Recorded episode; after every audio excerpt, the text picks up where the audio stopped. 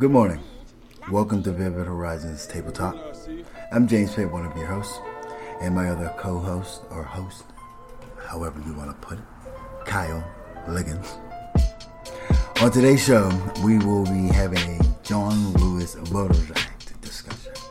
We'll have a roundtable discussion on it, and we will be talking about as to why the African American community has not yet pressed their local and federal officials on this bill and act on it now. Cal? Not only that, but we'll also be discussing various topics and the effect that it has on Americans' rights and the powers that be.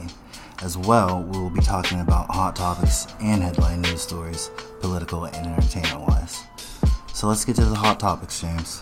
Hot Topics today is going to be the segment brought to you by yourself, Kyle, on Cup Up or Hook Up.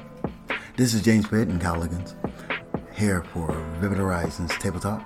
We'll be right back.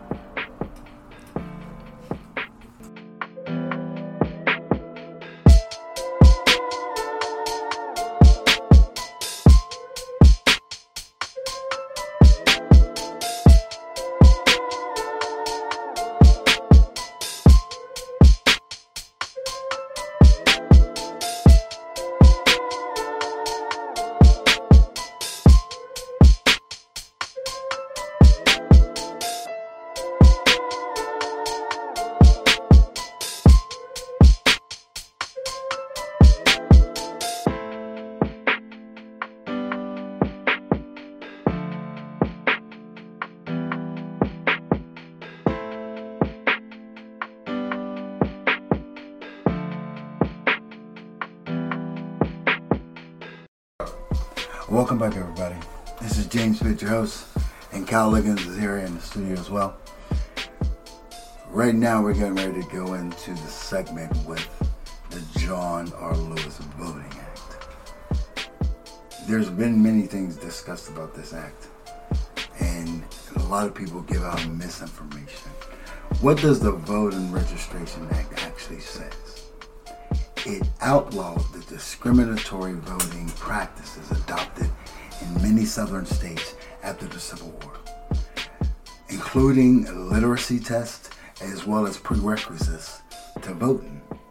Now, the Voting Act it also enforced the 15th Amendment uh, to the Constitution was signed um, into law 95 years after the amendment was ratified. Now, when you go down and you talk about what happened um, to the Voter Registration Act, it's simple. Um, July 25th, 2013, United States Supreme Court held that it is unconstitutional. Remember that unconstitutional to use the coverage formula in Section 4B of the Voter Rights Act to determine which judicious are subject to pre-clearance um, requirements of Section 5 of the Voter Registration Act shall be counted. So then we come to the Voter Registration Act that we have sitting on the House floor, just sitting there. It's time to call into action. We have 51 Democratic senators on that floor. We have enough votes to carry it. But what we need to do as African American people is to start pressing this issue. Why go back years? Because we don't want to pay attention to the vote. We rather listen to the local radio and listen to what the latest music is, or, or go out and find out the latest outfit. That's not it. You know, it's crazy that we think about this and we're spending money when it's inflation. So this voter registration act is something that's going to protect our liberties to vote. You know, we got some guys in the studio today that, you know, um, they may mention themselves if they want to, you know, and they're young folks. What we need to do instead of just drumming out the rock to vote, vote every election. Get involved. Know who they are. Know what they're doing. Now, what year were the blacks allowed to vote? Most people know. Not most. It was 1870.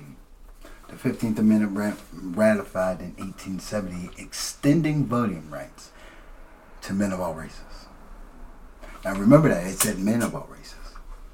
The men of color were able to vote first. Then you had the women's lib. But this is the most monumental thing that has ever happened in our history. And again, if we fall asleep, that's what's going to happen. This is your boy James here on Vivid Horizons Table Talk. We'll be right back with some comments and praise. Thank you.